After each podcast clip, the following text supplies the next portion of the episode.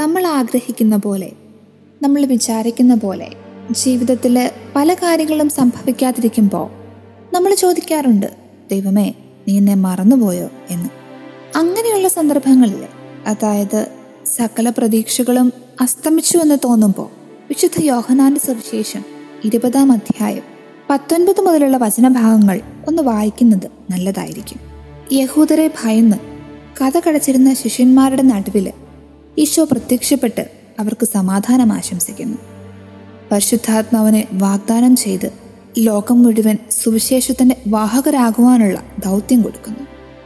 നമ്മുടെയൊക്കെ ജീവിതങ്ങളിലും ഇനി എന്ത് എന്നറിയാതെ പകച്ചു നിൽക്കുമ്പോൾ താൻ കൂടെയുണ്ടെന്ന് അവിടുന്ന് ഇടയ്ക്കിടയ്ക്ക് നമ്മെ ഓർമ്മപ്പെടുത്താറുണ്ട്.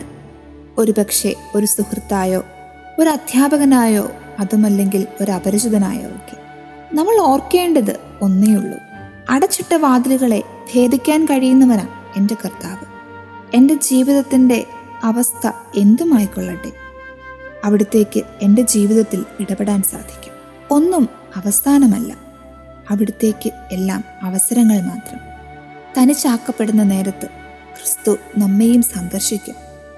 ശിഷ്യന്മാരെ സന്ദർശിച്ച പോലെ. അടച്ചിട്ട വാതിലുകൾക്കിപ്പുറം അവൻ നമുക്ക് കൂട്ടാകും കാവലാകും.